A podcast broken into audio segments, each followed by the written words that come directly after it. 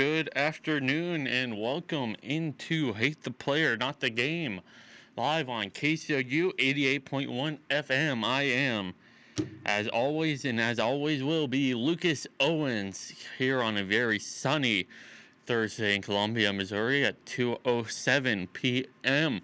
Got a fair bit to talk about. Going to briefly discuss a big thing that's happening in the NCAA right now. Then, you know, we gotta gotta do stealing signs. A big week in MLB action. We had a few no hitters and uh, some wild things going on regarding standings and you know how games are playing out. Double headers already. You know this year is gonna be pretty different from last year, even though you know last year was different than every year. It's still not normal. Um, Jackie Robinson Day today as well, so gonna be looking into the celebrations around that. And then uh, looking in the general direction of the NBA, got a little bit of a different take on it this week for you. But first off, let's discuss uh, let's discuss something big happening in college sports, not just college football, not just college basketball, but college sports as a whole. Um, the NCAA's Division Council has uh, approved the one-time transfer rule for athletes in all sports. So basically, what this means is it's been well accepted by now that unless you're grad transferring or you're getting a waiver, you need to have that. Uh, you need to sit out a year. But now, with this rule, you can just transfer one time and immediately play at the next school. So we were kind of seeing this starting to be eroded at the last few years. I know specifically um, Justin Fields when he went to Ohio State from Georgia. He did not have to sit out a year because he got a waiver pretty easily. We're starting to see stuff like that happening. Um, it felt like this was where it was always going to head. Um, so, I mean, I just think this is probably the best move all around for uh, for uh, players. First off, and programs somewhat it hurts, but in some respects, like it's just going to contribute to players having more of an option. Uh, but it certainly brings in some interesting things happening for specifically college basketball. Because I saw a stat a few days ago college basketball, there are 83 teams in the Power Six, which is Power Six is Pac 12, Big 12, Big 10, SEC, ACC, and for basketball, it's Big East, even though I won't really factor them in with the top five. Um, but 83 out of 86 teams have somebody transferring out in the transfer portal. So this, I mean, this year is just different because we have the extra year of eligibility, and we have some other things going on. You know, wink, wink, a pandemic that really created an environment where you have some players that want to transfer out for playing time. You want some players that want to transfer out to be closer to home. You have some players that want to transfer out because they just can't take being where they are anymore. Um, so it's just, and you also have a lot of players that are transferring out because the opportunities that once were at their schools are not there anymore because all of a sudden everybody has an extra year of eligibility. So really, this is just this is just a natural thing I think the NCAA should have done to uh, really alleviate the harm done by the uh, extra year of eligibility for all spring sport athletes last year and then all athletes this year. I believe spring sport athletes get yet another this year. I'm not totally sure, but that extra year of eligibility really threw a wrench in some of these plans. Um, looking back on it, I'm not sure the extra year of eligibility was the smartest move by the NCAA, but it was a move that they made. Um, but this is gonna this is gonna be interesting because now now uh, now what's set up this year is gonna be able to happen multiple years in a row. Um, I mean, we're seeing it with Mizzou right now, specifically Mizzou basketball, where the whole team is transferring out now, or they're uh, going to the draft. So you're just having a huge amount of turnover. And I get that fans don't like it, but like, if I were to say right now, like, drop everything, I want to transfer to Cal State Northridge. I don't know why, I don't know how. I just want to transfer there. I could, and I could start everything that I'm doing now. Cal State Northridge. If you're an athlete before this, you couldn't do that. You had to get a waiver or you had to sit out a year uh, in the year against your eligibility in sports. So really, I just think this was a common sense move that I really never got why I was in the place in the first place. So, you know, things just kind of have returned to well, not returned, but I think they have gone to where I think they should be. This is going to make things chaotic, and I understand it from a fan's perspective that they don't like it, but really, college sports as a whole is, I mean, it's for the fans too, but first and foremost, it is for the athletes, the student athletes, um, and their families. So, really allowing this opportunity for them, I think, is is smart. I think it is definitely something that should have happened, but it's getting a lot of backlash. I understand it, but um, I think it. Uh, I think it's right. But uh, that's all I have to talk about this for college sports this time. I know it's a very quick segment. Make it up to you though, because stealing signs, woo, that's going to be a long one. But uh, make sure to stay tuned for that after the break. Thank you for listening to Hate the Player, Not the Game. Just get in and talk about it. I've got to go home. Oh, come on, Carrie. We're going to a new place. She wants to go home, right? Let's go. Whoa! You okay to drive? Yeah, I'm fine. You sure? Relax. What's a few beers? If you don't stop your friend from drinking and driving, you're as good as dead. Drinking and driving can kill.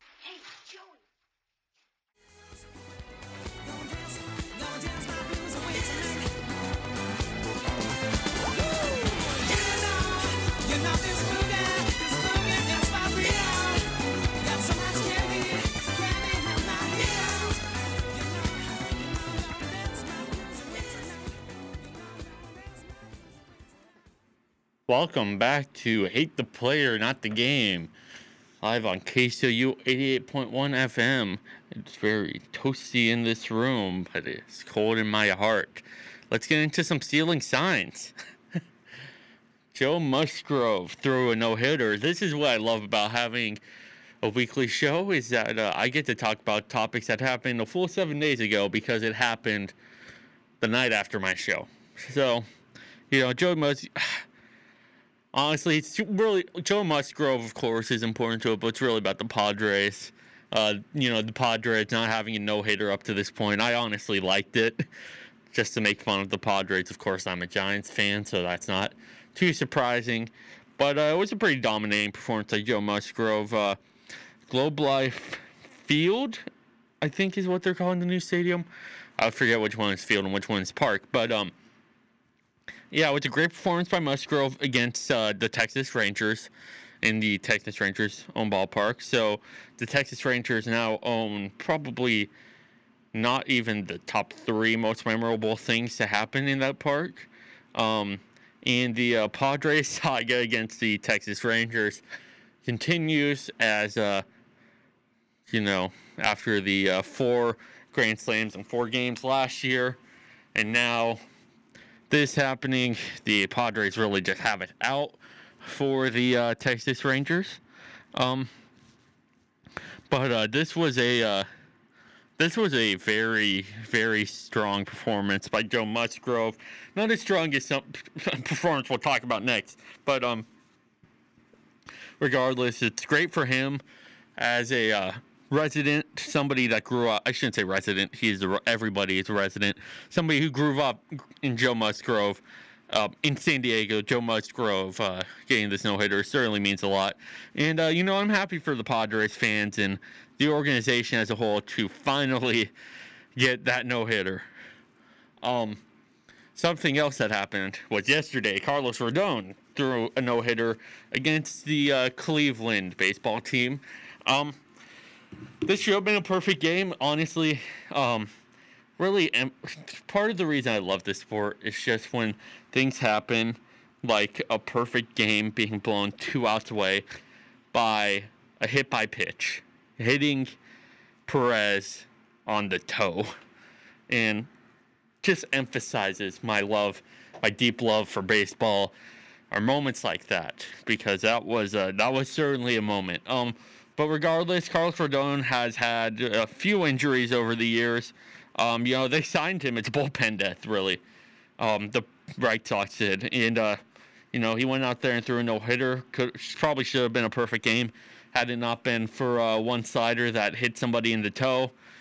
Uh, so I mean, I saw some argument that he didn't fully get out of the way. There's no way you can really get out of the way of that. That's a tough pitch to get out of the way of.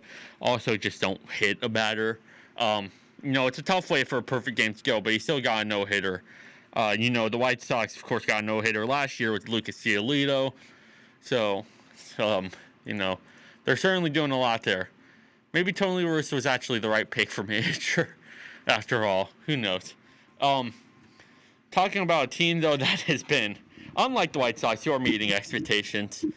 Talking about a team that is blowing past them right now the uh, Boston Red Sox. Uh, so, uh, yeah, um, the Twins didn't do too good against them.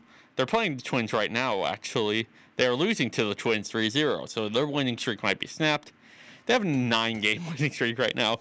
So after that first series against the Orioles, I and I assume many others kind of just believed like, oh, the Red Sox are to suck this year. They lost to the Orioles in three games, and then they rattled off nine straight. Um, you know, versus the Rays, against the Orioles, and against the Twins. So, you know, those aren't bad teams. Well, the Orioles are, but outside of that, those aren't bad teams. Uh, but the Red Sox just are, you know, they're playing good baseball right now. It's not too odd that teams are having these streaks. Uh, I mean, winning streaks just happen in baseball a lot, but definitely it is catapulting the Red Sox to a better spot than I think a lot of people had them at. I still think they're going to be on the fringe of the playoffs, not quite get in. Um, kind of where they've been. Not last year. Last year they were terrible, but uh, the year before that, I think they kind of met that. Um, Y'all wonder if that hot streak on the offense, specifically JD Martinez, is going to last.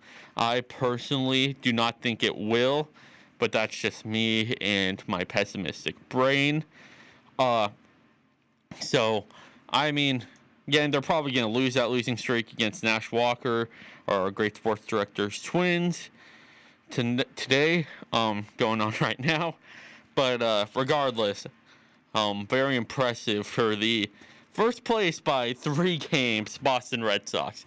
The uh, AL East is really struggling right now outside the Red Sox. Um, you know, New York and Tampa Bay are currently tied with Baltimore, so maybe Baltimore isn't really that bad. Honestly, at this point, who knows? Um, one thing I really want to talk about though is the Giants continuing their hot start. Not quite as good as the Boston Red Sox, but great regardless. So, my San Francisco Giants, you know how much I love talking about them. They are 8 and 4, currently second in the NL West after the Padres dropped a few games against the Pirates somehow, which uh, really questioning how that team's doing right now. Um, but uh, you know, this really just comes down to pitching. Um, because the bats have somewhat been there. They've been there when they've needed them, but really, just has all come down to pitching. Because you have the uh, you have a bunch of games where I believe for a while, from their third game in Seattle against the Mariners, to the second game of the series they just had against the Reds. So you got about what seven games there. Neither team scored more than four runs, which is crazy in the MLB. But when you have the starting rotation that the Giants do have, I think it really helps. And when you have the bad bullpen that the Giants have, you really got to rely on that rotation. Because looking at their starters, Gausman had a rough game against the uh, Reds the other day. Still ended up with no decision though, and the Giants did end up winning that game. but now he has a 3.2 ERA. Johnny Cueto, he has a 1.8 ERA, and um, you know, really just uh, really great pitching there. Logan Webb is now actually a relief pitcher again. He was for a brief moment a uh, a starter in the rotation for the Giants as the three third pitcher. I believe that's going to Alex Wood now, who will be coming from the alternate site. Uh, then you have Aaron Sanchez and Anthony DeSclafani. DeSclafani specifically, specific, specifically, I'll just call him Disco from now on because that's what everybody calls him. 0.82 ERA in 11 innings. Great performances. Uh, he will have a game against the Marlins, so that will be a good test because the Marlins are hitting well right now. Um, one thing that is worrying, Johnny Cueto exits the game last night, or yesterday, I should say. It wasn't in the night. Um, with lat tightness, you know, he kind of just looked at the dugout, said, "I'm done." He walks off. Giants uh, shut out the Reds anyway. That is worrying. Very worrying, though. Uh, if you're a Giants fan, I think it should be fine. People were really worried about shoulder and elbow. Those are the problem areas for Johnny Cueto. Um, if he is out, I suspect he'll be out for like a start or two. I don't think it'll be any big issues. Just precautionary measures. Um, won't be surprised if he, uh, you know, felt it tighten up or something after he sprinted down to first base. And that's why we do not like to see pitchers sprint. I like seeing pitchers hit. I don't like to see them run. Running is where they have the problems, really. Hitting, usually they're fine. But uh, that is going to do it for the first part of Stealing Signs. Twist here. Coming back right after this break. Thank you for listening to Hater Player, Not the Game on KCOU 88.1 FM. This message is for all of you sitting in the passenger seat.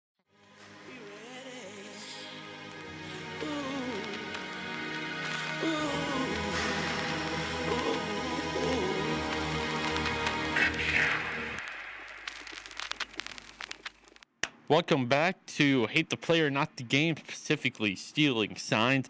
Let's get into the back half of what I have planned for today. So, moving on to the NL Central, the Cubs cannot hit 58 hits or something through 12 games. Uh, that is pathetic. sure, the Cubs fans at the station will not be happy with that, but they hate the Cubs more than I do. Um, you know, that's less than five hits a game. Um, that's a bad offense. And that's funny because really, when you look at the Cubs, they have a lot of the offense still from when they won that uh, one uh, one championship. Um, and you know they're still struggling. I mean, the games that they have won, and they haven't all won many. They're five and seven. Um, they won three to two over the Brewers one time. They won one game over the Pirates at four two. They won a game against the Brewers at five five to three. Game against the Pirates four to three, and a game against the Pirates five to one. First of all, three of your wins come against the Pirates. That is a little suspect. Um, but also, you know, you gotta hit. you gotta hit the ball, because, I mean, you can't count on every game being low scoring. Um, really, the rotation has been the only thing bailing them out right now.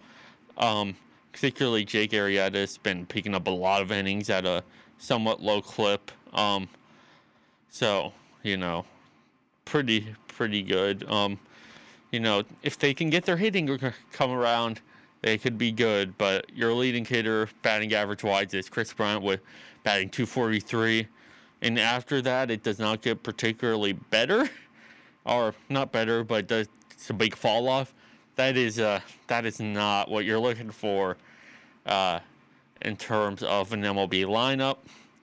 So the Cubs need to get that figured out. I'm talking about a team that does have very good starters right now. Is the Milwaukee Brewers. The Milwaukee Brewers, of course, seven and five, uh, tied for first in the NL Central. Um, but their starters have really been pitching some great innings. Um, Freddy Peralta, Brandon Woodruff um, have been great. Corbin Burnes and Freddy Peralta out, out of the bullpen. I mean, Brandon Woodruff uh, has been fantastic on the bump. Um, But yeah, the ERA for most of these pitchers are ridiculously low. Um, so, regardless, the Milwaukee Brewers having a great start to the season. Uh, Jake deGrom, no surprise here, does not get run support. Uh, so uh, he went through another game where the Mets did not score a single time for him. They actually they only gave up one home run, one run, and that was a home run to Jazz Chisholm against the uh, against the Marlins. Gives out that one home run. Rest of the game, he pitches like seven innings, flawless. But that one home run, and then the Mets do not score. Um, so just a little interesting factoid for a team that is somehow first in the NL Central right now. Um, I mean, very early in the season, they've only played eight games, so regardless, interesting. But I do want to shout out something very fun, and that is today is Jackie Robinson Day. Today and tomorrow, really, because you have some teams not playing today because of off days. Thursday's a very traditional off day uh, for a lot of teams during the week. Um, so it makes sense that they won't be playing today, but they will be celebrating tomorrow. So everybody's wearing 42. Love to see it. Love to see the continuing continuing to remember and honor the player to break baseball's color barrier. Uh, moving on though, Oakland has doing better than their 0 5 start, uh, particularly that they're 5 and 7 now. Still last in the AL West, which has been pretty pretty okay. Um, but you know they took two from the Diamondbacks, they took two three from the Astros. They're on a four-game win streak right now. Um, but they will be playing the red hot Detroit Tigers tonight. So that should be a very fun game to watch. Especially if you're a fan of either Detroit or Oakland, which I suspect many of the listeners here are not. Still an interesting one to check out if you are able to. But really, this is just about they started 0 6. Then they only lost. They've only lost one of the last five. So they're uh, they're doing pretty good. Only that's one of the last six actually. Um, so the Oakland A's are certainly starting to rebound. Uh, moving on to the other teams in the AL West, the uh, Angels. They might actually do something this year. Might be the year they finally get Mike Trout into the playoffs again. Shohei Ohtani's going full two-way. You love to see it. Now they just need to trade for a bullpen and some starters, and you know they're set. So much talent in that lineup, no talent in the pen. They need to get something going there, and I think this Angels team can really compete this year. I actually mean that. Uh, the Pirates have pulled some wins over the Padres, specifically last night. Um, yeah, so the Padres, they of course had that big game. Joe Musgrove gets the uh, gets the no hitter. You love to see it. Uh, they were doing very hot, good in the West. Now they're not even second, mostly because the Giants are in second. Uh, of course, the West, as I like to say, is an ever-living hellhole that dreams go to die in if you're not the Padres or the Dodgers. Uh, but the Giants are surviving right now. Diamondbacks and Colorado Rockies are not. Uh, but they were going red hot after that Ranger series, and then they lose two or three to the Pirates. They're playing the Pirates again today. They are rolling through that one, so they'll split the series with the Pirates. Just always interesting that what's commonly accepted as one of the MLB's best teams in the San Diego Padres and struggling against the Pittsburgh Pirates. But talking about standings, I want to quickly go through that before I end stealing signs. On top of the AL East, we have the Boston Red Sox, as discussed earlier, red hot right now. On top of the AL Central, a team that I do not have time to talk about, but is doing very good right now. The Kansas City Royals at six and four, very impressive. On top of the AL West, we have a tie between the Angels and the Mariners at seven and five. Two teams that are historically disappointments, so that would be fun to see if uh, both of those teams can compete. At least one of them is going to drop off, and I have a feeling it's going to be the Mariners. Um, on top of the NL East, as discussed before, the only team above 500, the New York Mets. It's five and three. They've only played eight games. They're gonna have to play some double headers. It's gonna be rough. Cincinnati and Milwaukee are tied atop the NL Central at seven and five. Then looking towards the NL West, no surprise here. The Los Angeles Dodgers on top of ten and two. Um, but looking towards wild card, you have in the AL one of the Angels or Mariners because they're tied for first in the wild card spot, and then you have the Cleveland baseball team in that second spot. But in the NL, we have the San Francisco Giants in the first spot, half a game ahead of the Padres in the second spot. That will soon change because the Padres are about to win a game in uh, in Pittsburgh. Um, and then we have the Cincinnati Reds and Milwaukee Brewers, who are both tied for the NL Central, uh, half a game behind the Padres. Um, this doesn't matter. This is way too early in the season to care anything about this. Just go out there and uh, win some games. Winning games is definitely more important to worry about the standings 10 game into the season. Gotta remember things have changed from last year. Can go back to just worrying about the long game. It's a marathon this year again, which is nice to see. But after the break, going to do a brief discussion about the NBA. Thank you for listening to KCOU 88.1 FM. This has been Hate the Player, Not the Game. If you're interested in building a great career, the Missouri Army National Guard is interested in you. The Guard will pay you to train for a wide range of jobs.